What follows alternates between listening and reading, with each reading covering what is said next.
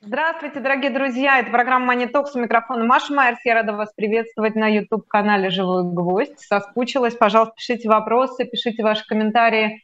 А, да и вообще рассказывайте о себе, как дела, чем живете. Тем более, что у нас сегодня такая тема, которая, я надеюсь, вас а, в общем, заставит это сделать, ну, не заставит, предложит это сделать. Мы сегодня будем говорить о том, кто заплатит за СВО, за специальную военную операцию, как ее называют российские власти, а, и как изменилась экономика после 24 февраля 2022 года, какие тенденции, какие процессы и что, в общем, к чему нас это приведет в ближайшем будущем. Вот об этом мы сегодня будем говорить с финансистом из Нью-Йорка, с Александром Просверяковым. Саш, добрый вечер. Всем добрый день, добрый вечер. А, да, ну это у нас вечер, да, у вас день, извини, пожалуйста. А, мне хотелось бы начать с последних новостей, которые вынесены, э, ведущая деловая пресса российская выносит на первые полосы то, что а, введены очередные санкции, персональные санкции, в том числе против Максима Орешкина, помощника президента, или против Рамзана Кадырова вместе со всей его многочисленной семьей. Хотела спросить, скажи, пожалуйста, санкции – это реальность, в которой мы, ну, вот так вот активно живем, да, как раз начиная с февраля этого года. Это работает или все-таки не работает? Ну, вы еще не сказали про третьего товарища, который попал в эту группу. Это Витя Житков, глава НРД. Здесь, наверное, вот это самое страшное, потому что люди наши, я надеюсь, не часто контактируют ни с Рамзаном Кадыровым, ни с Орешкиным, а вот все, кто открыл брокерские счета, депозитарные счета, они связаны с НРД. И санкции и против НРД, сейчас усиление санкций путем наложения санкций на главу, недавно выбранную, кстати, Витю Житкова, это вот этот сигнал российским инвесторам, что, ребят, не надо вам в России э, связываться с этими токсичными структурами, не инвестируйте свои деньги в российскую, при российской инфраструктуре финансовой, а находите э, другие пути. Да, санкции, они, э, опять же, сегодня он запросил комментарий одно издание, им очень не понравился ему ответ, потому что он был максимально честен. Вот те санкции, которые вводятся, они будут усиливаться – и они действительно будут портить жизнь всему российскому населению. То есть это не санкции против каких-то отдельных лиц, которые принимают решения а, противозаконные, нечеловеческие. Мы не будем, наверное, на эту а, акцент делать а, на этой стране. Но смысл в том, что люди, находящиеся в России, принимающие решения свои активы, финансовые, человеческие, какие-либо другие бизнес-активы держать в России, они тоже будут страдать, потому что если вы в России что-либо делаете, если вы платите налоги, э, совершаете сделки, зарабатываете added value, как мы говорим, добавочную добавленную стоимость, вы каким-то образом участвуете в том, что Россия делает за пределами страны, а это недопустимо с точки зрения там, человеческого права, цивилизации, с точки зрения а, международного права. Поэтому мы эти санкции увидим их усиление. Надо брать их в расчет, прежде чем когда мы принимаем решение что-либо делать э, и на финансовом рынке, на, на бизнес-рынке или вообще планируем наше будущее как-то. Слушай, ну такое ощущение, что есть выбор платить в России налоги или не платить в России налоги. Собственно, никто тебя не спрашивает, да, ты обязан это делать, иначе у тебя будут другие проблемы. Это первая часть вопроса. А вторая, ты говоришь в будущем времени. Уже полгода идет война, и, собственно, почему, почему опять эти санкции начнут работать, вы это наконец почувствуете. Это же работает уже сейчас. Или эффект слишком незначительный? Но санкции усиливаются с каждым новым днем, с каждой новой неделей. Мы видим, что усиление идет. То есть те, кто не попал в текущий список и говорят, о, отлично, все, против нас ничего не веду, давай дальше продолжать то, что мы делаем. Нет, вас тоже а, эта волна накроет. Опять же, мы хотим мы и того или нет, находясь в России, мы все равно способствуем этому режиму. А вот касательно платить налоги, не платить, достаточно перестать быть российским а, резидентом, переехав в любую русскоговорящую страну ближайшую на полгода, и вы уже перестаете платить а, в России налоги. То есть этот вопрос любой человек может ну, не любой, наверное, те, там есть люди, которые связаны какими-то обстоятельствами а, слишком серьезными, которые не позволяют там физически покинуть какую-либо территорию. Но, опять же, а что, а что миру делать? Что делать цивилизации, чтобы приблизить а, победу как бы добра над злом, звучит пафосно. Слушай, но, ну подожди, еще ну давай, э, а, подожди, добра, добра над злом, да, действительно, это звучит и пафосно, и, не, как мне кажется, не совсем точно, прости, в том плане, что а, насколько это действительно приближает победу или просто вызывает досаду. И больше того, об этом не раз говорили, что ужесточение санкционной политики, наоборот, сплачивает и элиты, и население вокруг фигуры а, Владимира Путина. В Америке довольно крупная российская диаспора, крупнейшая, да, наверное, в мире. Там, Америка, не знаю, Израиль, Германия. А, к отношение к санкциям в целом, оно, на твой взгляд и по твоим ощущениям или оценкам, оно а, монолитно с точки зрения того, что да, правильно, давите гадину, так и нужно, или все-таки есть разночтение? Если мы говорим про русскоязычную диаспору, с частью из которой я тут общаюсь, естественно, все поддерживают э, не то что санкции, все поддерживают любые меры, включая санкции, направленные на то, чтобы Россия изменила свой путь, чтобы Россия играла по, по правилам, которые весь мир установил, включая Россию, чтобы в одностороннем порядке не нарушались правила.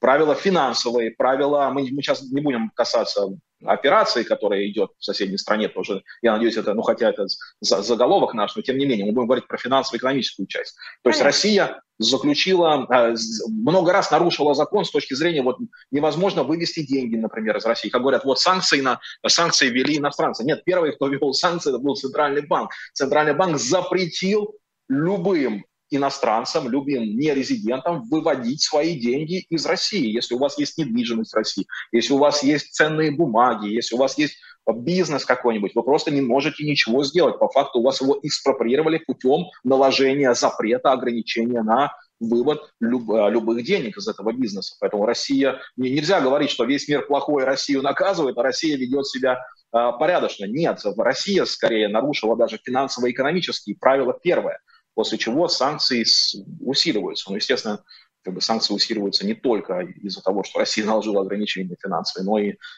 по основной причине, которую мы все знаем. А скажи, пожалуйста, а является ли, на твой взгляд, справедливым и правомерным решение о заморозке ЗВРов? российских? Но ну, я не знаю, с точки зрения, я не юрист, не знаю, насколько, на какие законы ссылались э, международные организации, когда это делали. Но, например, то же самое сейчас происходит с Афганистаном. Сейчас из 7 миллиардов, которые были заморожены, 3,5 перевели в Швейцарию, в Bank of International Settlements, есть такой банк международных, международных расчетов, называется Центральный банк центральных банков. Вот он, теперь эти деньги будут обратно возвращать людям а, Афганистана, то есть платить за или по импорт электроэнергии, все, что нужно людям. То есть они хотят сказать, ребята, это деньги ваши, это деньги населения. Мы их вернем населению. Мы не отдадим их группе людей, которые их разворуют или пустят их на какие-то террористические э, свои планы, на группировки. Мы их дадим вам. И вот мы это видим на примере Афганистана. То же самое будет, э, я, я думаю, я предполагаю, что то же самое будет и с российскими резервами. То есть российские люди, россияне, резиденты России, граждане, они их получат в любом случае. Только когда эти деньги действительно уже будут до них доходить, они когда они будут разворованы, либо пущены на оружие для вот операций каких-то за пределами mm-hmm. России. Угу. А давай вернемся к НРД и к санкциям против главы, собственно, национального депозитария. А как это влияет? Означает ли это, на твой взгляд, смерть фондового рынка или, скажем так, его ну, отсечение от всех мировых процессов?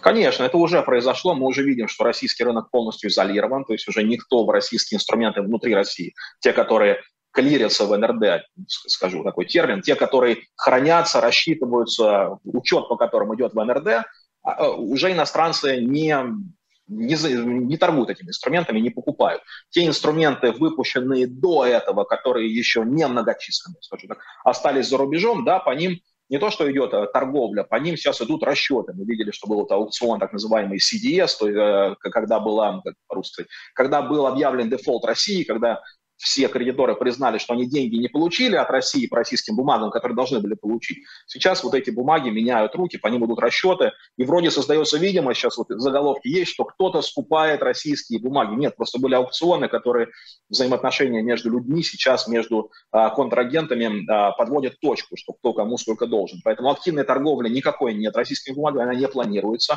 Россия и в официальных санкционных списках все российские основные российские бумаги практически все.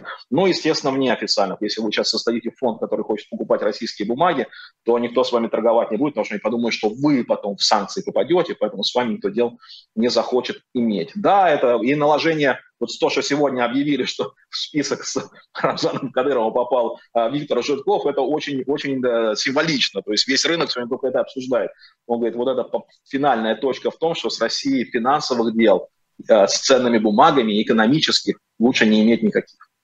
Но это взгляд э, извне, а изнутри, собственно, что делать российскому инвестору, который оказывается в ситуации, во-первых, зависли бумаги, да, зависли вложения, зависли инвестиции, а во-вторых, не очень понятно, куда идти с этими деньгами, даже если их удалось вытащить там чуть раньше. Да, основная, основное, что нужно было делать, и мы призывали это и публично, и наших клиентов, это выводить деньги из России еще до спецоперации, во время спец... В первые дни еще можно было это сделать. Сейчас с каждым днем все сложнее. Сейчас все меньше и меньше банков, в принципе, готовы открывать счета россиянам. Сейчас попробуйте ну, в Узбекистане э, карточку завести. Уже тяжелее гораздо сделать, чем было две недели назад. Вот, поэтому те, кто в России остался и уже не может вывести свои деньги, тем остаются набор инструментов, которые внутри России клирятся российскими организациями, включая НРД, то есть это любой внутренний долг российский, ОФЗшки, корпоративные облигации, акции компаний, которые не слишком связаны с зарубежными рынками, то есть те акции, которые там сервисные услуги а, предлагают внутри страны, то есть они будут меньше всего задеты какими-то дальнейшими ограничениями, и нет ну, минимальной риски того, что эти бумаги будут каким-то образом заморожены, если они полностью хранятся, выпущены, клирятся внутри России. Поэтому вот эти есть набор инструментов, он стал очень ограниченный, скажем так, он уже невозможно диверсифицироваться, невозможно распределить свои там по валютам э, международным, по классам активов. Ну вот не надо, не надо. У нас есть юань, у нас есть дирхамы, у нас масса всякого большого, большая удивительная палитра в нашем, как настаивает российское руководство, больше не однополярном мире. Да, но, просто к сожалению... Вы там, просто вы там в Америке, в этой вашей, Александр Просверяков, этой вашей Америке, вы дальше доллара ничего не видите, понимаете? А мир большой, разнообразный. Получается. Я очень хотел помочь клиентам через вот названные вами валюты вывести деньги за рубеж, но, к сожалению, ни один западный банк в этих валютах россиянам не открыл, ну, не то, что россиянам, не открывает счета в принципе, тем более россиянам. Поэтому то, что они есть, то, что их нет, вы не можете его вывести. Попробуйте, придите сейчас, скажите в банк Тинькофф, переведи мне юань. Вот что он вам напишет? В чат поддержки, ребят, сейчас, если смотрите, напишите. Он вам скажет, сори, такой возможности нет. Зачем иметь валюту, которую вы можете только поменять на рубли внутри страны? Смысл этой валюты – заплатить комиссию и спред, чтобы вернуться в рубли, вы больше, это не валюта, это просто фиктивный инструмент получается. Это как бы cash-settled инструмент, как мы говорим на, на финансовом рынке. Он, он не, не real asset, настоящий актив, то есть вы ничего с ним не сделаете. Кроме того, как поменяете обратно на свою базовую валюту. К сожалению, Поэтому это делает их непривлекательными инструментами для россиян. Опять же, для россиян основные, самые интересные инструменты, которые есть, это безрисковый актив, то есть которым, по которым доходность сейчас практически двузначная, там балансирует около 10%, и выпуск которых возобновил ЦБ а, Минфин на этой неделе, то есть вчера или позавчера, там, я уже путаюсь из-за разницы с Москвой, был первый за полгода, даже больше, чем за полгода, выпуск ОФЗ. И он был пере, а, а, oversubscribed, переподписан, то есть на 10 миллиардов миллиардов выпустили а, облигации, хотя спрос, говорят, доходил до 40. Это хороший знак.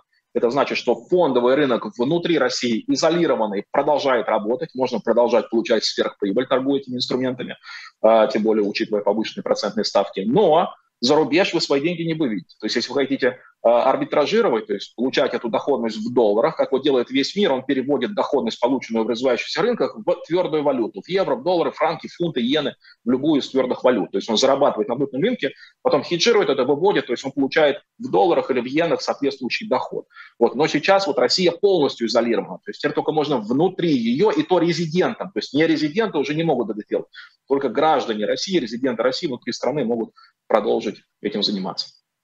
Скажи, пожалуйста, а как ты в целом, мы довольно давно не встречались, да, несколько месяцев, а как ты в целом а, оцениваешь а, состояние российской экономики, которые, которые здесь говорят бравурно, что она держит удар, что, в общем, все основные страшилки, которые, говори, которые предполагались еще в феврале, в что, в общем, все они сейчас близки к нулю, в общем, все нормально у нас, даже, даже вот в этом изолированном состоянии. Как, ты, как эта ситуация выглядит спустя полгода, на твой взгляд?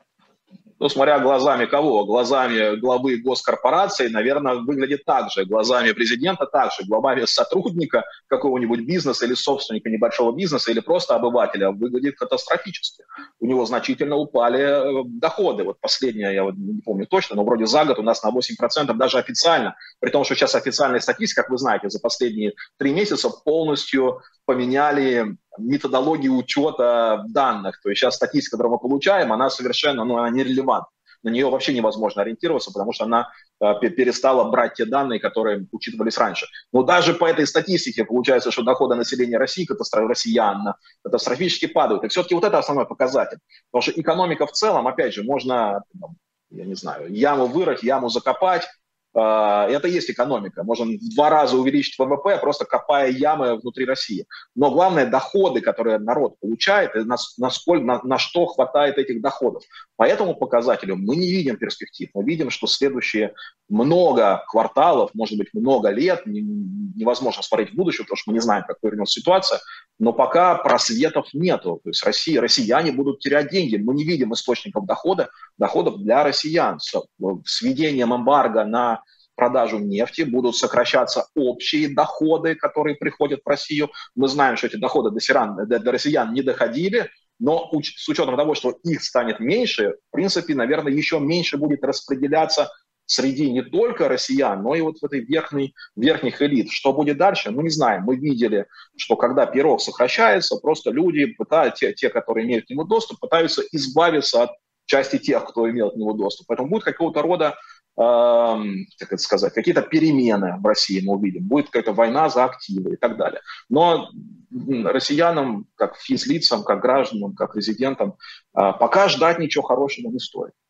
А я хочу обратиться к нашим а, зрителям, к нашим слушателям, к посетителям нашего YouTube-канала и попросить вас, дорогие друзья, а, а приходите и напишите, как экономически изменилась ваша жизнь после 24 февраля. Довольно любопытно, потому что мы, видите, вот э, в официальную статистику э, всем этим э, значит, даже не знаю, приличное слово не могу подобрать, всяким фокусом с методологией мы, в общем, с Просверяковым мы не очень верим, поэтому, пожалуйста, напишите, как у вас жизнь изменилась.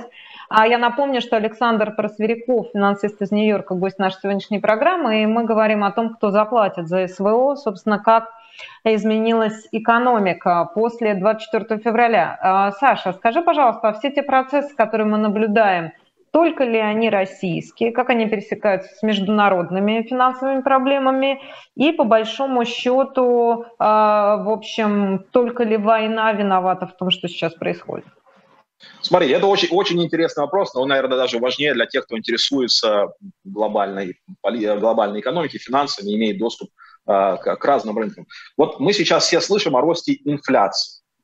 Вот здесь главное понять, что как это будет влиять на, опять же, на доходы населения. Смотрите, в Америке инфляция происходит, потому что во время пандемии слишком много денег раздал бюджет. Бюджет вернул налоги, уплаченные американцами, отдал им обратно. Им сказал, ребят, тратьте. Поэтому сразу и с учетом того, что были нарушены цепочки поставок, то есть невозможно было поставить товары из-за коронавируса, потом из-за спецоперации у нас были нарушены некоторые товары. Наложилось два момента. Слишком много денег, слишком мало товаров. Поэтому экономика стала расти довольно быстро. Цены растут, цены растут, люди получают больше денег, люди встают в очереди, хотят что-то купить, тем, кто продает, надо нанять людей. То есть экономика стала быстро очень расти. Это привело к инфляции. Когда мы видим инфляцию, связанную с резким ростом рынка, единственный способ, ну, самый лучший способ с ней бороться, это повышением ставки, что Америка, в принципе, и делает. Почему сейчас люди напугались? Потому что Америка подняла процентную ставку. Ее задача cool down the economy, то есть охладить немножко экономику. Давайте посмотрим, что происходит в Европе. В Европе нет роста экономики, ее не было. Что происходит в Европе? Сначала она попала под коронавирусные ограничения, нарушились цепочки поставок. Потом рядом, внутри нее началась спецоперация, начались военные действия, которые привели к тому, что очень сильно не то, что нарушились поставки, Россия перестала поставлять энергию, газ. А газ нужен для чего? Сейчас все люди кричат, что мы газ не поставим, европейцы замерзнут. Не замерзнут европейцы. Европейцы, как физлица, газа потребляют мало – основной газ идет большим, крупным, energy intensive, как мы говорим, очень высоко потребляющим, высокоинтенсивным с точки зрения потребления энергии бизнесом. В основном это сталь-литейщики, тяжелое а, машиностроение, оборудование, все, что производится, для чего нужно много энергии. Так вот, давайте посмотрим, что происходит. Многие, уже несколько, по крайней мере, о которых публично известно, компании стали закрывать свое производство в Европе. Закрывать производство, и что они делают? У вас завод, вы тратите там, тысячу долларов, чтобы произвести металл, который стоит 5. Вы зарабатываете 4 тысячи там, прибыли если у вас единственный э, расход – это энергия. Теперь у вас энергия выросла в 100 раз, потому что на спотовом рынке, куда Россия перестала поставлять, создался дефицит, и люди готовы больше платить, чтобы получить эту энергию. Получается, надо 100 тысяч долларов потратить, чтобы произвести ту же продукцию. И вы как собственник говорите, да вы что, обалдели, что ли? Не буду я 95 отдавать прибыли за убыток э, брать себе. Я лучше переведу а, производство туда, где таких проблем нету. А какой у нас сегодня регион самодостаточный с точки зрения энергии, так еще экспортер энергии, не только самодостаточный, но еще экспортирует, где, в принципе, те же самые законы действуют, тот же, сам, тот же самый рейтинг AAA, и, и где можно, куда можно довольно быстро перевести свое производство. Это Америка. Поэтому американская экономика растет, потому что европейские производители выводят туда. Поэтому, возвращаясь сейчас к процентной ставке, поэтому американская экономика, наверное, будет расти, ставку, наверное, будет повышать. В Европе же нельзя повышать ставку, потому что инфляция вызвана не экономическим ростом, а вызвана тем, что просто недостаток энергии, надо дефицит. Поэтому экономика падает, а цены растут. В таких условиях повышение ставки нецелесообразно. И мы сейчас видим, что Центральный банк Европы копирует действия Федрезерва. Он это делает неправильно. Это заводит в рецессию, в стагнацию Европы. Если смотреть такими большими мазками, то а, Европа перестает быть рынком роста. Она на несколько лет становится вот рынком, который не покажет развития. А Америка, наоборот, за счет перетока европейцев сюда и за счет внутреннего а, потребления, за счет высоких технологий, конечно, продолжает быть... А, я, не то, что я люблю Америку, я, я здесь, да, потому что тут источник роста идет, но были моменты, когда Америка поступала неправильно, когда Европа имела конкурентное преимущество. Но сейчас не такая а, ситуации. Поэтому вот если смотреть большими мозгами, то мозгами, то во всем мире сейчас вот а, как бы power shift такой, центр силы экономический переходит сюда, даже из Азии. В Азии мы видим, что сейчас из-за того, что Азия является потребителем энергии, а цены на энергию резко выросли из-за того, что Россия отказывается ее поставлять, но не только Россия отказывается, эмбарго, которое будет введено, мы видим, что и себестоимость, и затраты Азии как региона растут, и вряд ли она успеет это компенсировать там, резким ростом цен на, свои, на свой экспорт, потому что это будет выгоднее производить э, в Северной Америке. Скажи, пожалуйста, а у Европы в этом смысле есть выбор? Выбор какой? Выбор, что сейчас делает Европа? Она говорит, ребят, вот есть компании, которые слишком много заработали, а есть компании, которые, ну даже не компании, а малый, малый бизнес и Э, households, как э, частные лица, которые теряют на этом росте энергии. Поэтому давайте мы сейчас 140 миллиардов долларов заберем со сверх, то есть новый налог введем против тех, кто хорошо зарабатывает, и отдадим его тем, кто пострадал. То есть в Европе мы видим market interventions, то есть когда нарушается работа рынка, как по сути социализм или как коммунизм. Когда тот, кто зарабатывает, они смотрят, сколько вы зарабатывали на протяжении средних, среднего за последние три года, и говорят, сейчас ты не будешь зарабатывать больше, чем тогда. Все, что ты заработал больше, мы отнимаем. Но вот это, это еще хуже. То есть если, в принципе, отдать все рынку, рынок быстро, да, будет там пару шоков каких-то, наверное, кто-то, кому-то придется больше заплатить. Если это там не человек э, с низкими доходами, наверное, надо ему помочь через социальные программы. Наверное, не надо делать такие большие интервенции рыночные, чтобы чтобы помочь. Можно более таргетированно помогать, как помогают в других странах малоимущим. Но, uh-huh. к сожалению, европейские власти вот, э, разворачивают э, рыночную экономику в плановую экономику, и мы все знаем, к чему это приводит. Те долгосрочные инвесторы, которые хотели бы остаться в Европе, наверное, даже думая, что вот, наверное, будет рост, когда закончатся военные действия, когда там, все нормализуется, возможно, будет рост, но они вспомнят, скажут, ага, будет рост, мы заработаем 100 миллиардов евро, но что могут сделать власти? Помни, что они сделали в сентябре 2022? Они у нас все забрали потому что они сказали, что сейчас это нужнее вон кому-то там, кто, кто много платит за энергию. Поэтому, к сожалению, вот Европа уничтожает основы фундаментальной рыночного капитализма, который доказал свою эффективность за последние сто лет с лишним. Ну, вот это, это жестковато, да, но это же, ты же понимаешь прекрасно, что действительно Европа много десятилетий идет к тому, чтобы стать таким социальным, не скажу социалистическим, извини, социальным государством. При этом, значит, это чревато либо социальными бунтами, либо это чревато сменой власти. Потому что да. за всем за этим, да, это европейская политика, да, в общем, как и американская, наверное, отчасти там есть место и много места популизму политическому за счет этого. Власть постоянно меняется, одни приходят, другие уходят, и это уже чистое влияние экономики на политику или наоборот политики на экономику, когда власть вынуждена принимать вот такие, а, еще раз повторю это слово, популистские решения в ущерб экономическим интересам. А жестить да, никто не хочет. Да. Это лучше обсудить с политологами. Я не хочу я понимаю, трогать, это не моя. С экономической точки зрения мне страшно инвестировать. Вот я у нас есть довольно большой фонд в Европе, причем, который, где у нас в основном американские активы сейчас, но у нас есть возможность их использовать, чтобы купить европейские активы. И вот mm-hmm. мы купили как раз те компании, которые выиграли с учетом текущей ситуации, но у нас сейчас отнимают деньги в том числе. Потому что говорят, ребят, ну да, вы слишком много заработали, ну извините, мы заберем. Mm-hmm. Очень напоминает Россию, что у нас, как бы, помните, много раз из металлургии, НДПИ, например. НДПИ, вот налог, который мы платим на, на недропользования нашей компании, когда добывают нефть, вот он постоянно, он там, сама формула плавающая, но когда надо, его тоже повысит. Когда власть скажет, что, слушай, ты что-то много заработал, там, Газпром, Роснефть, кто-то еще, давай-ка верни нам.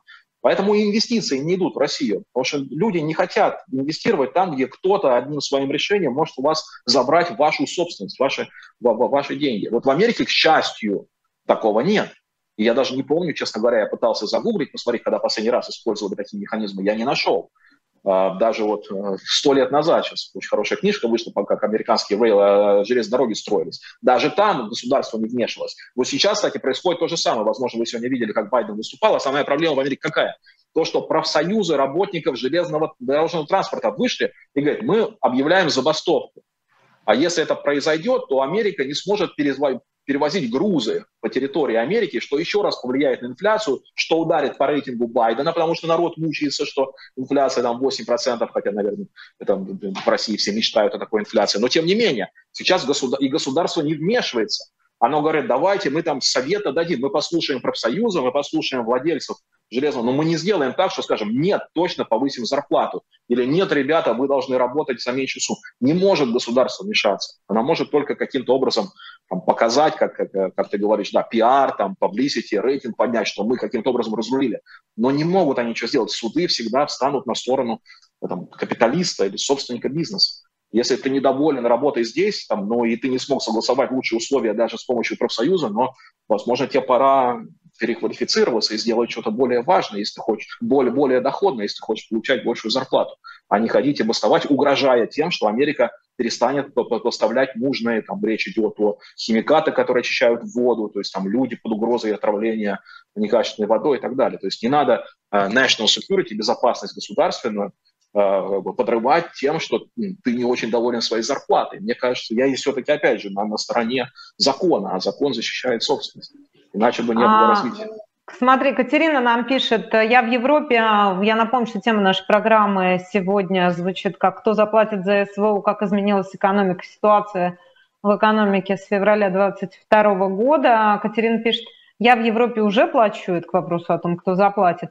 Был счет 200, стал 780, то есть 4 раза. Только уточните, Катерина, пожалуйста, что именно, за что именно вы платите такие деньги – но, судя по всему, если вы в Европе, то, наверное, речь идет о евро. А, ну, либо, либо это UK, либо Великобритания, потому что там сейчас Можно. рекордное повышение должно быть, но Ли Страс сказала, что оно сдержит как раз за счет вот windfall taxes на корпорации. Да, но вот, вот это как раз тем, то, с чем сейчас будет бороться власть. Вот. С другой стороны, если вот, вот сейчас человек платит 700 долларов вместо 200, представляете, сколько компаний смотрят и говорят, вау, смотри, какая там сверхмаржа, давай что-нибудь придумаем, давай каким-то образом новую энергетику как-то туда, там, еще один корабль закупим, поставим ему какую-нибудь нефть, привезем какой-нибудь генератор, они же столько платят. И рынок это решит. Рынок решит это за несколько месяцев. В то время как если сейчас власть что-то будет делать, да, если, если Катерине не хватает сейчас этих денег, чтобы купить лекарства, еду, хлеб, воду, прокормить своих там, родителей детей, она должна обратиться в государство, сказать, вот я, Екатерина, мне не хватает, пожалуйста, мне помогите. и там путем tax credits, каких-то социальных программ государство должно помочь. Но если государство говорит, мы всем поможем, у вас отнимем, вас вам отдадим, то, наверное, большинству из тех, кого отдадут, по сути, это ничего не изменит. Может быть, Екатерина получает 70 тысяч или 7 тысяч евро или фунтов, и, в принципе, для нее это ну, не, не так много, она может несколько месяцев потерпеть. Опять же, нарушение механизмов работы рынка убивают инициативность, убивают уверенность в этом рынке и заставляют инвестиции уходить. Уход инвестиций приведет к Северной Корее, к России и так далее. Мы видим, когда, когда нет правил игры, когда вы не понимаете, что будет завтра, не хочется в долгосрочно в этих регионах играть. К сожалению, Европа вот этими поступками действительно показывает, что она становится ненадежной юрисдикцией. А Юджин спрашивает, Саша, имеет ли смысл покупать доллар, евро в долгую, на твой взгляд? Ну, просто активы, просто валюта, они не приносят деньги, это не активы, это то есть инструмент. Да, имеет смысл в этих валютах размещать деньги в надежные долларовые и евровые активы. Какой смысл хранить евро и доллары под ноль? Ну, там сейчас по долларам платят банки, но под евро еще не очень много. Когда по долларам эти... еще комиссии снимают российские банки. Ну, а, а мы не знаем, откуда Юджин. Если он представился как Юджин, я уже подумал, что он уже за пределами России. Uh-huh. Если он сказал, я, я Женек там из Иванова, то да, конечно, нет смысла, нет смысла покупать доллары и евро в России, потому что, скорее всего, вы их лишитесь. Либо вас заставят их продать на рубли, либо просто скажут, что они незаконное средство обращения на территории Российской Федерации. Да. А, Гульфера пишет, не стало возможности выводить деньги за рубеж, приходится теперь их инвестировать внутри государства. Не об этом ли грезил народ, беспокойно за судьбу страны. Ну, это, в общем, тоже скорее про политику, а, чем про экономику. Саш, скажи, пожалуйста, а вот история про то, что у нас э, цены на газ, которые искусственно, а, ну, много говорят о газовой войне, да, или о газовом шантаже, да, искусственно поддерживаются, завышаются вследствие определенных действий российского правительства, да, у нас Северный поток там стал, Северный поток-2 так и не запущен, ну и так далее. А насколько это, в общем, может поддержать российскую экономику? Потому что там все счастливы, профицитный бюджет, доходы Ой. просто огромные, есть что тратить на ту же самую войну в Украине, да, которую власти настаивают, чтобы мы называли специальной военной операцией. Как ты к этому относишься, насколько эта история в долгую? Мы говорим про цены на газ на экспорт или для внутренних потребителей? Просто уточню, чтобы понять. Ну, в России отвечать. это на экспорт, конечно, да. В России это на экспорт, это доход бюджета непосредственно. Сейчас, Маш, секунду, у меня э, наушник перестал работать. Сейчас я быстро его, секунду, я включу, его, наверное, выключу. Или я здесь... Нет, Саш, мы тебя слышим, да, я все, напомню, все, это программа Talks. Александр Просверяков из Нью-Йорка с нами на связи. Мы говорим о том, как изменилась экономика после 24 февраля. Я имею в виду доходы бюджета, именно то, что касается россиян, а не то, что касается европейцев, которые вынуждены платить больше. Да, но когда мы говорим про цены на газ, у нас есть цены на газ, которые искусственно занижены внутри страны для потребителей, то есть то, что вы как физлица, как, э, как, не знаю, как малый бизнес, наверное, тоже, внутри страны это субсидированные цены, они ниже рыночных. То, что мы поставляем за рубеж, еще а уже там, ну, не так много поставляем, то есть в северные потоки, у нас как мы поставляем? Продукт-проводы. У нас есть там два, грубо говоря, трубопровода, которые идут э, по северу, мы еще построили, которые идут снизу через Турцию. Вот внизу у нас mm-hmm. еще поставки идут. Вверху мы перестали поставлять. То есть мы значительно сократили количество поставок. Цены выросли, но не по долгосрочным контрактам. По долгосрочным контрактам э, новые, либо они будут продлеваться на новых условиях. Цены выросли на споте. Что такое спот? Это тот, кто хочет купить чуть больше, он идет на рынок сегодня и говорит, а сейчас сколько стоит, мне нужен он купить там объем, я не знаю, кубомер, э, там, какой-нибудь а, объем, какой-нибудь танкер. Они говорят, ну сейчас стоит вот тысячу долларов, а стоило 50 там, или 80. То есть рынки на споте, они не показатель доходов Газпрома. Газпром на споте практически не продает. А, опять же, у нас есть СПГ, то, что вот делает Новотек в основном, то, что мы продаем в сжиженном виде, который в основном идет а, в Азию, там тоже цены выросли. То есть вот вся комбинация всего, что мы продаем за рубеж, объемы резко упали, цены выросли, в итоге мы получаем меньше меньше, чем получали. То есть первые, сейчас статистику, которую мы показываем, она идет за первые месяцы после начала СВО. Тогда еще все было более-менее нормально. Мы тогда еще не прекратили поставки. Напомню, мы их прекратили, объявили, что полностью прекращаем неделю или полторы недели, дней 10 назад. Поэтому, когда мы, пройдет еще квартал, мы увидим, насколько это повлияло на доходы. А доходы бюджета состоят не в продаже газа, то есть не в выручке газа, а опять же в НДПИ, и то не с газа, а с нефти в основном покупаем. У нас доходы бюджета от газа, они мелескопические по сравнению с доходами а, от НДПИ, от продажи нефти. То есть нефть, которую мы вывозим, мы с нее, с нее больше идет в бюджет. Поэтому нефтяные поставки там чуть проще, потому что там достаточно танкеры подогнать, перелить их в другие танкеры, там, где не работает спутниковая связь или заблокирована, и продать это под видом, я не знаю, там, какой-нибудь э, дубайской нефти. То есть вот это происходит. Но опять же, резко сократятся доходы, потому что будут а, а, имплементированы новые санкции в ближайший месяц, в ближайшие два месяца вступят в силу санкций, которые не позволят России напрямую продавать нефть, потому что запретят страховать танкеры, финансировать их, в цепочке поставок и так далее. То есть мы увидим сокращение, вот это будет основное для доходов бюджета. Сейчас он не падает, потому что нефть мы продаем, в принципе, столько же, ну, чуть меньше, учитывая то, что цены выросли, мы получаем больше. Но газ здесь не при чем. Газ это э, такой, это blackmailing, это шантаж Европы, вот с точки зрения того, что мы обсуждали, что производство в Европе становится неэффективным, Европа начинает делать вот эти вот необдуманные шаги по а, повышению резкому налогу, перераспределению, то, что, в принципе, убивает Европу с точки зрения инвесторов. Это вот шантаж. Но доходы бюджета – это нефть. Они начнут страдать вот в ближайшие полгода.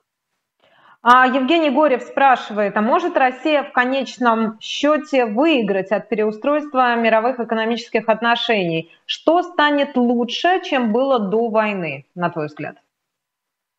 Ну, нельзя это этим словом на «в» называть. Поправка. Да, да, да. Ну ладно, «в». На «в», «в». Да, видишь. Да, с другой стороны, что значит выиграет Россия? Опять же, что такое Россия? Россия – это люди. Люди России вряд ли выиграют. Если вы каким-то образом придете к власти и станете таким же диктатором, вместо того, чтобы быть обычным зрителем живого гвоздя, наверное, вы выиграете, лично вы. Но как страна мы не видим пока, что страна. Если мы сейчас признаемся всему миру в том, что мы сделали плохо, нарушили закон, готовы будем все компенсировать, подпишем всевозможные э, документы, там, отдадим ядерное оружие и так далее, тогда, конечно, резкий рост будет. И я думаю, что в течение года-двух мы взлетим выше, чем 23 э, февраля. Но такой шанс, так, такой, наверное, опять же, надо спросить политологов, но мне кажется, это маловероятно, что Россия изменит курс и станет сразу а, дружественной, человеколюбивой, цивилизованной страной. Я пока в это не верю. То есть, ну, опять же, если это произойдет, все мы выиграем. И вопрос звучал как? Есть ли возможность, что все будет лучше? Есть, конечно. Для этого надо... Ну, экономически все-таки ты говоришь о правах и свободах, а экономически, то есть, я не знаю, найдет новые... Это одно и то же, да. Попробуй с этими экономистами поспорить. Арти пишет, для чего России продавать газ в ЕС, если на вырученную валюту ввиду санкций добровольного ухода компании из России ничего почти нельзя купить? Да еще есть риск блокировки этих денег на курсчетах. Да, вот сейчас сам, это очень хороший вопрос. Зачем продавать, зная, что то, что вам заплатят, до вас не дойдет? Это вот, да, сам, это очень хороший вопрос. Поэтому, в принципе, пока... Что делать? Нет, это хороший вопрос, который задали те, кто санкции вводил. Они сказали, мы уберем из-под санкций «Газпром», «Газпромбанк», все нефтяные компании, чтобы вы могли покупать ресурсы. То есть их специально вывели из-под санкций.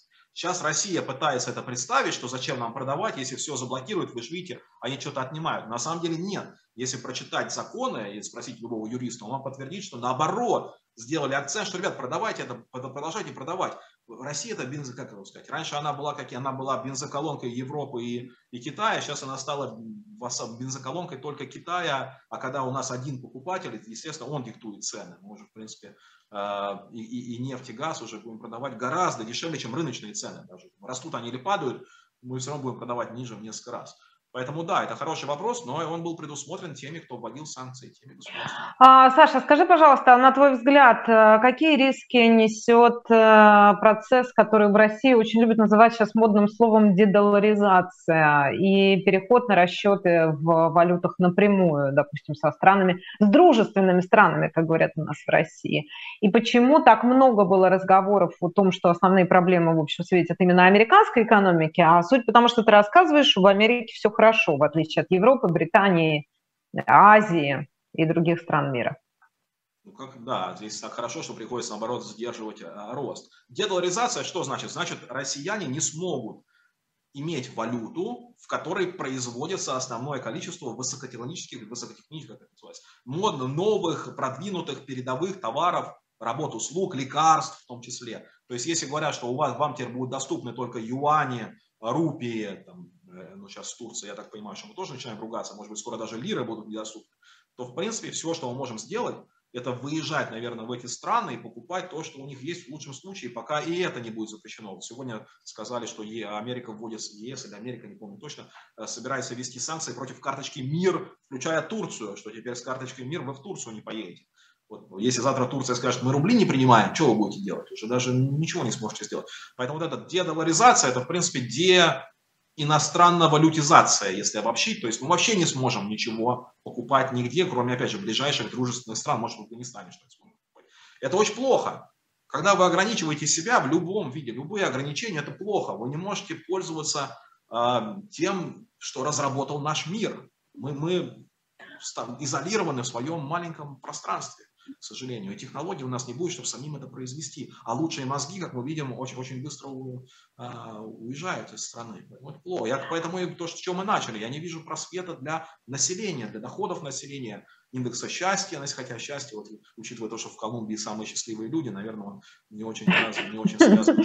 Давай не будем про Колумбию, ладно? Надо вовремя остановиться, а то нас выгонят отсюда с позором из полиции. А, Игорь пишет, а, да, но у нас цены на бензин не растут, а у вас? У нас они падают уже 15 неделю подряд падают. Максимально было 5 долларов, сейчас уже вот 3,20 что ли. То есть они, ну не в 2, там, на 40 или сколько, 30 с чем-то процентов упали и, скорее всего, будут падать. Ну, во-первых, они летом всегда чуть дороже, потому что в Америке сезон, э, ну, те, кто был, я, Маша, наверное, тоже подтвердит, в Америке очень любят путешествия на машине, я сам всю Америку два раза проехал. Поэтому летом всегда цены выше. А сейчас, вот когда люди пошли, пошли в школу, в институты, учатся, они уже не ездят. То есть road trips межштатные уже не происходят. Поэтому, скорее всего, они продолжат дальнейшее падение и опустятся ниже 3 долларов. Они сейчас уже там, где они были до э, спецоперации, даже, даже раньше, чем до спецоперации. Ну, нет, с этим проблем в Америке нет. А, Саш, скажи, пожалуйста, ну, как бы понятно, общий тренд – это понижение уровня жизни, да, о котором говорят ну и действительно и в Европе довольно серьезные об этом разговоры, и в России-то и тем более, а, с учетом инфляции, с учетом ставок, с учетом того, как сколько людям приходится тратить на расходы, да, и доступа действительно к товарам и услугам. Но при, при этом, насколько я знаю, а я знаю хорошо, что ты как раз тот человек, который учит людей на неэффективностях зарабатывать. Собственно, что, какие есть здесь возможности, открываются? для людей внутри России отличная возможность, и вот она продолжается до сих пор, и всегда была, это зарабатывать на безрисковых инструментах внутри России. Если вы резидент, только гражданин. Если вы приехали иностранец своей девушки в России, то нет. Если у вас паспорт другой страны, это а если вы полностью россиянин, то есть безрисковый инструмент в виде ОФЗ, который дает практически двузначную доходность, ну, сейчас 9, почти 10%, но если вы будете делать так называемые ребалансировки, меняя свой портфель регулярно, то вы быстро дойдете до двузначной доходности, а потом и до трехзначной. Это, это всегда было. То есть я первые свои деньги в России заработал в 97 году как раз на, на, на этом рынке, на безрисковых э, активах и продолжаю это делать. Это, к, сожалению, это, наверное, один из немногих вариантов, который остался. То есть нет смысла идти сейчас в российские акции, в основном в индекс, по крайней мере, потому что российский индекс все-таки зависел от того, что Россия предлагала всему миру, по крайней мере, продавала энергоресурсы, либо что-то еще. Сейчас у нас доходы компании резко сократятся, и выиграют только те, кто внутри страны сможет добиваться роста, и то, опять же, в России всегда есть опасность, что вот как сейчас в Европе придут, и если увидят, что вы хорошо развиваетесь, то кто-то вашу компанию заберет. Мы такие примеры за последние 15 лет видим довольно часто. Поэтому, к сожалению, в России, кроме безрискового актива, то есть суверенных долгов правительственных, но либо еще субъектов федерации, потому что с учетом устройства российской политики у нас федеральная власть всегда платит по долгам регионов. Поэтому региональные бумаги, муниципальные, это субъектов федерации, плюс государственные, это те инструменты, по которым можно получать повышенный доход каждый день, практически не рискуя. Если человек хочет рискнуть, можно смотреть на облигации старшего уровня, обязательно старшего, то есть не субординированные, российских компаний, банкротство которое, скорее всего, государство не допустит. То есть вы увидите, что какое-то предприятие важно для социальной стабильности, для государства, то банкротство маловероятно. То есть даже если менеджмент все деньги украдет, а в России не очень сложно украсть все деньги у любого государства, то, скорее всего, государство вступится и закроет э, долги перед, перед кредиторами. Вот, вот это вот инструменты, которые в России остались. Если вы каким-то образом имеете либо резидентство за рубежом, либо пока у вас еще есть открытые счета за рубежом, конечно, перед вами огромный мир. Вы можете, вот в Америке сейчас безумная неэффективность. Вот смотрите, что происходит экономически, что сейчас инвестиции сюда идут, экономика растет, инфляция, это хорошо в этом случае инфляция, потому что она больше доходов приносит.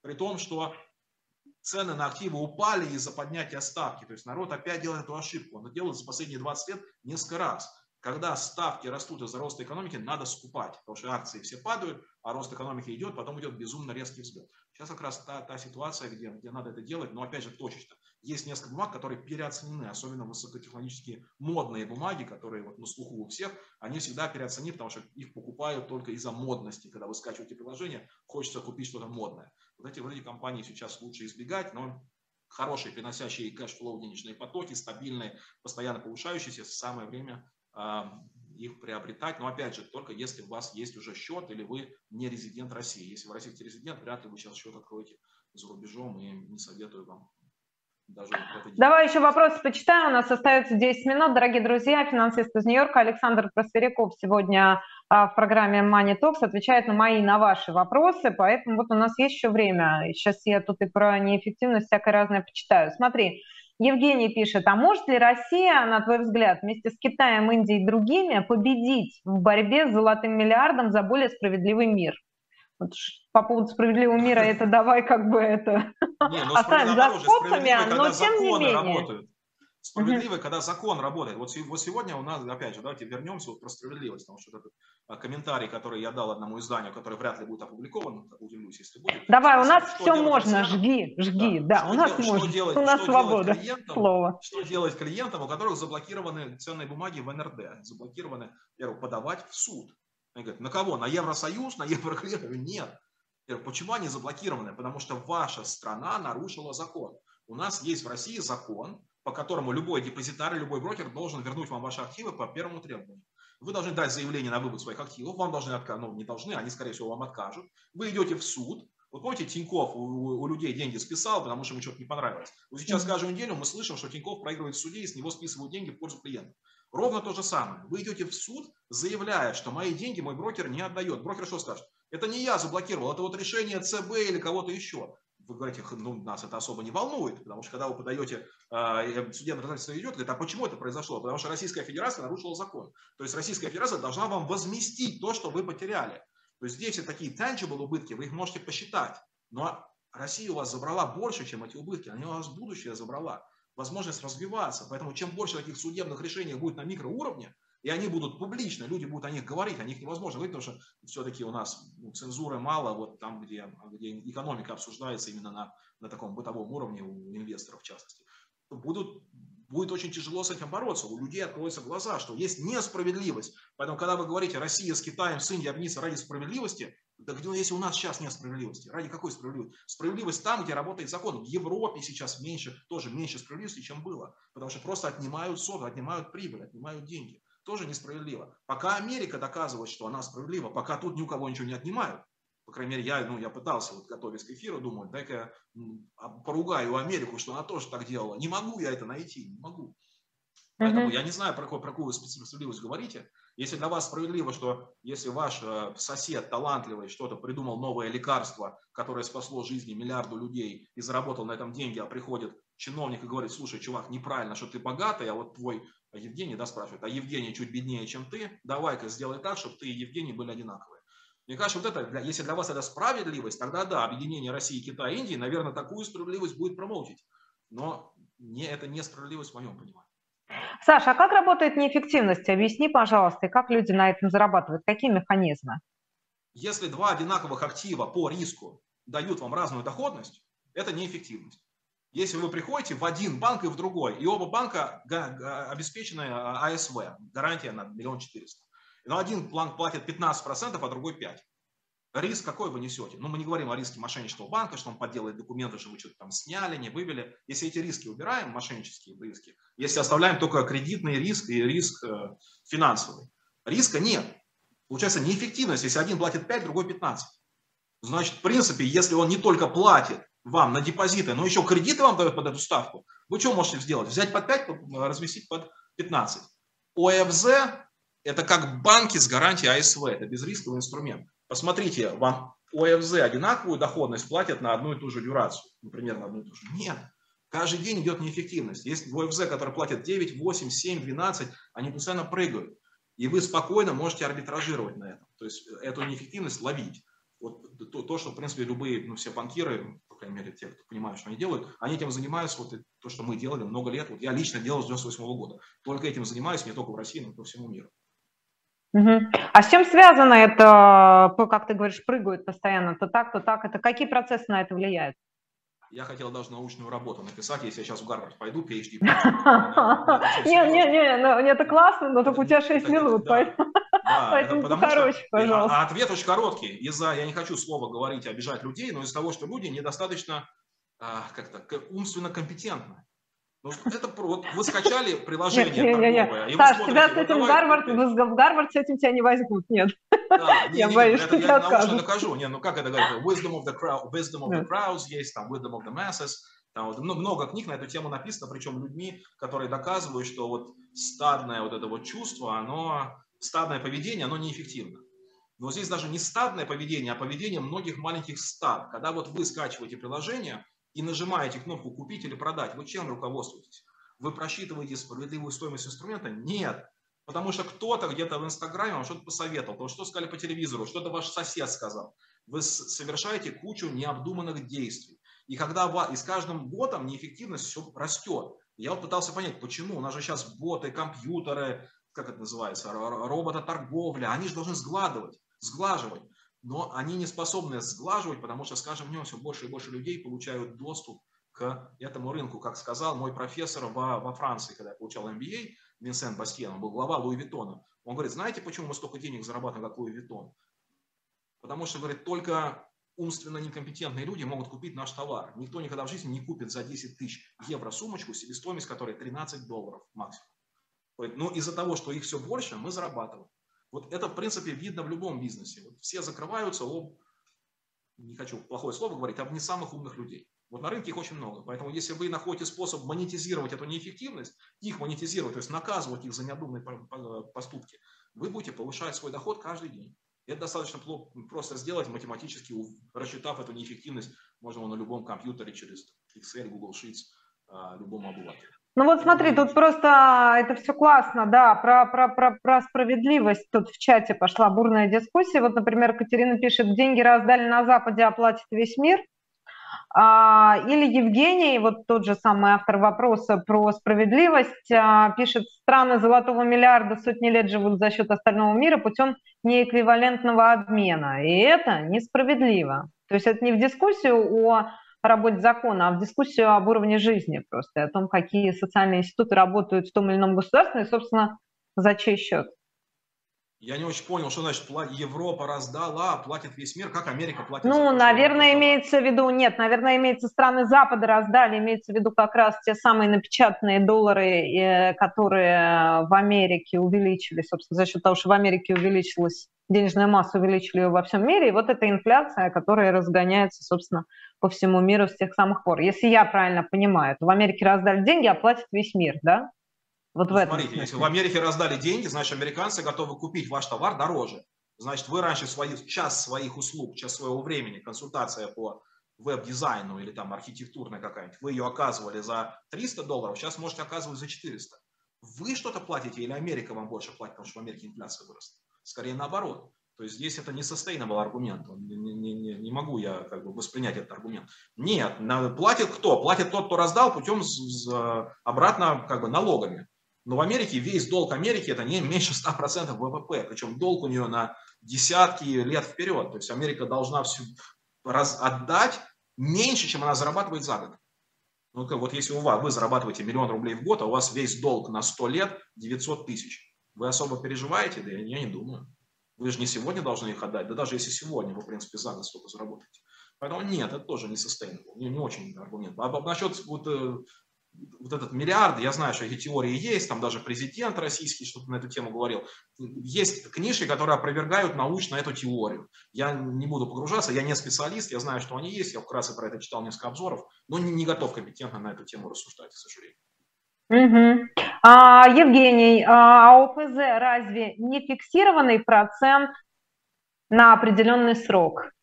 Ну, Поясни, в пожалуйста. момент выпуска фиксирован, конечно. Когда она выпускается, он платит 8%. Но после выпуска он стоит либо 90% от номинала, либо 110. Тем самым в каждый раз, если вы купили его не в момент выпуска, причем даже не всегда во время выпуска они 100 стоят, у него фиксирован только купон, цена-то у него не фиксирована, у него цена и количество дней до погашения меняется каждый день. Посмотрите, вот котировки, они же прыгают. Котировка, значит, почем вы купите стабильный денежный поток. Если вы знаете, что ВФЗ платит миллион рублей, вы можете купить ее за 500 тысяч, 400 тысяч, 800 тысяч, и получится вот эта разница, это ваша прибыль, деленная на количество дней до погашения. Вот так рассчитывается доходность худшего сценария. Это то, что вы получите, если вы один раз нажмете кнопку, и у вас отнимут ваш телефон, ваш счет, и больше ничего не нажмете. Посчитайте, сколько вам капнет денег по отношению к тому, сколько вы заплатили. Это будет ваша доходность худшего сценария. Вы увидите, что у всех ОФЗ она разная. Причем не только разная, каждую минуту торговли она меняется. И вот эти вот спайки вы можете постоянно ловить. Учите матчасть, дорогие друзья. Да, мы вынуждены заканчивать. Александр Просверяков, финансист из Нью-Йорка, был сегодня героем программы Money Talks. Меня зовут Маша Майерс. Встречайте Владимира Пастухова, Алексея Венедиктова, далее Дмитрия Быкова на YouTube-канале «Живой гвоздь». И смотрите нас, слушайте, ставьте лайки, подписывайтесь. Спасибо, Саш, спасибо вам и всего доброго.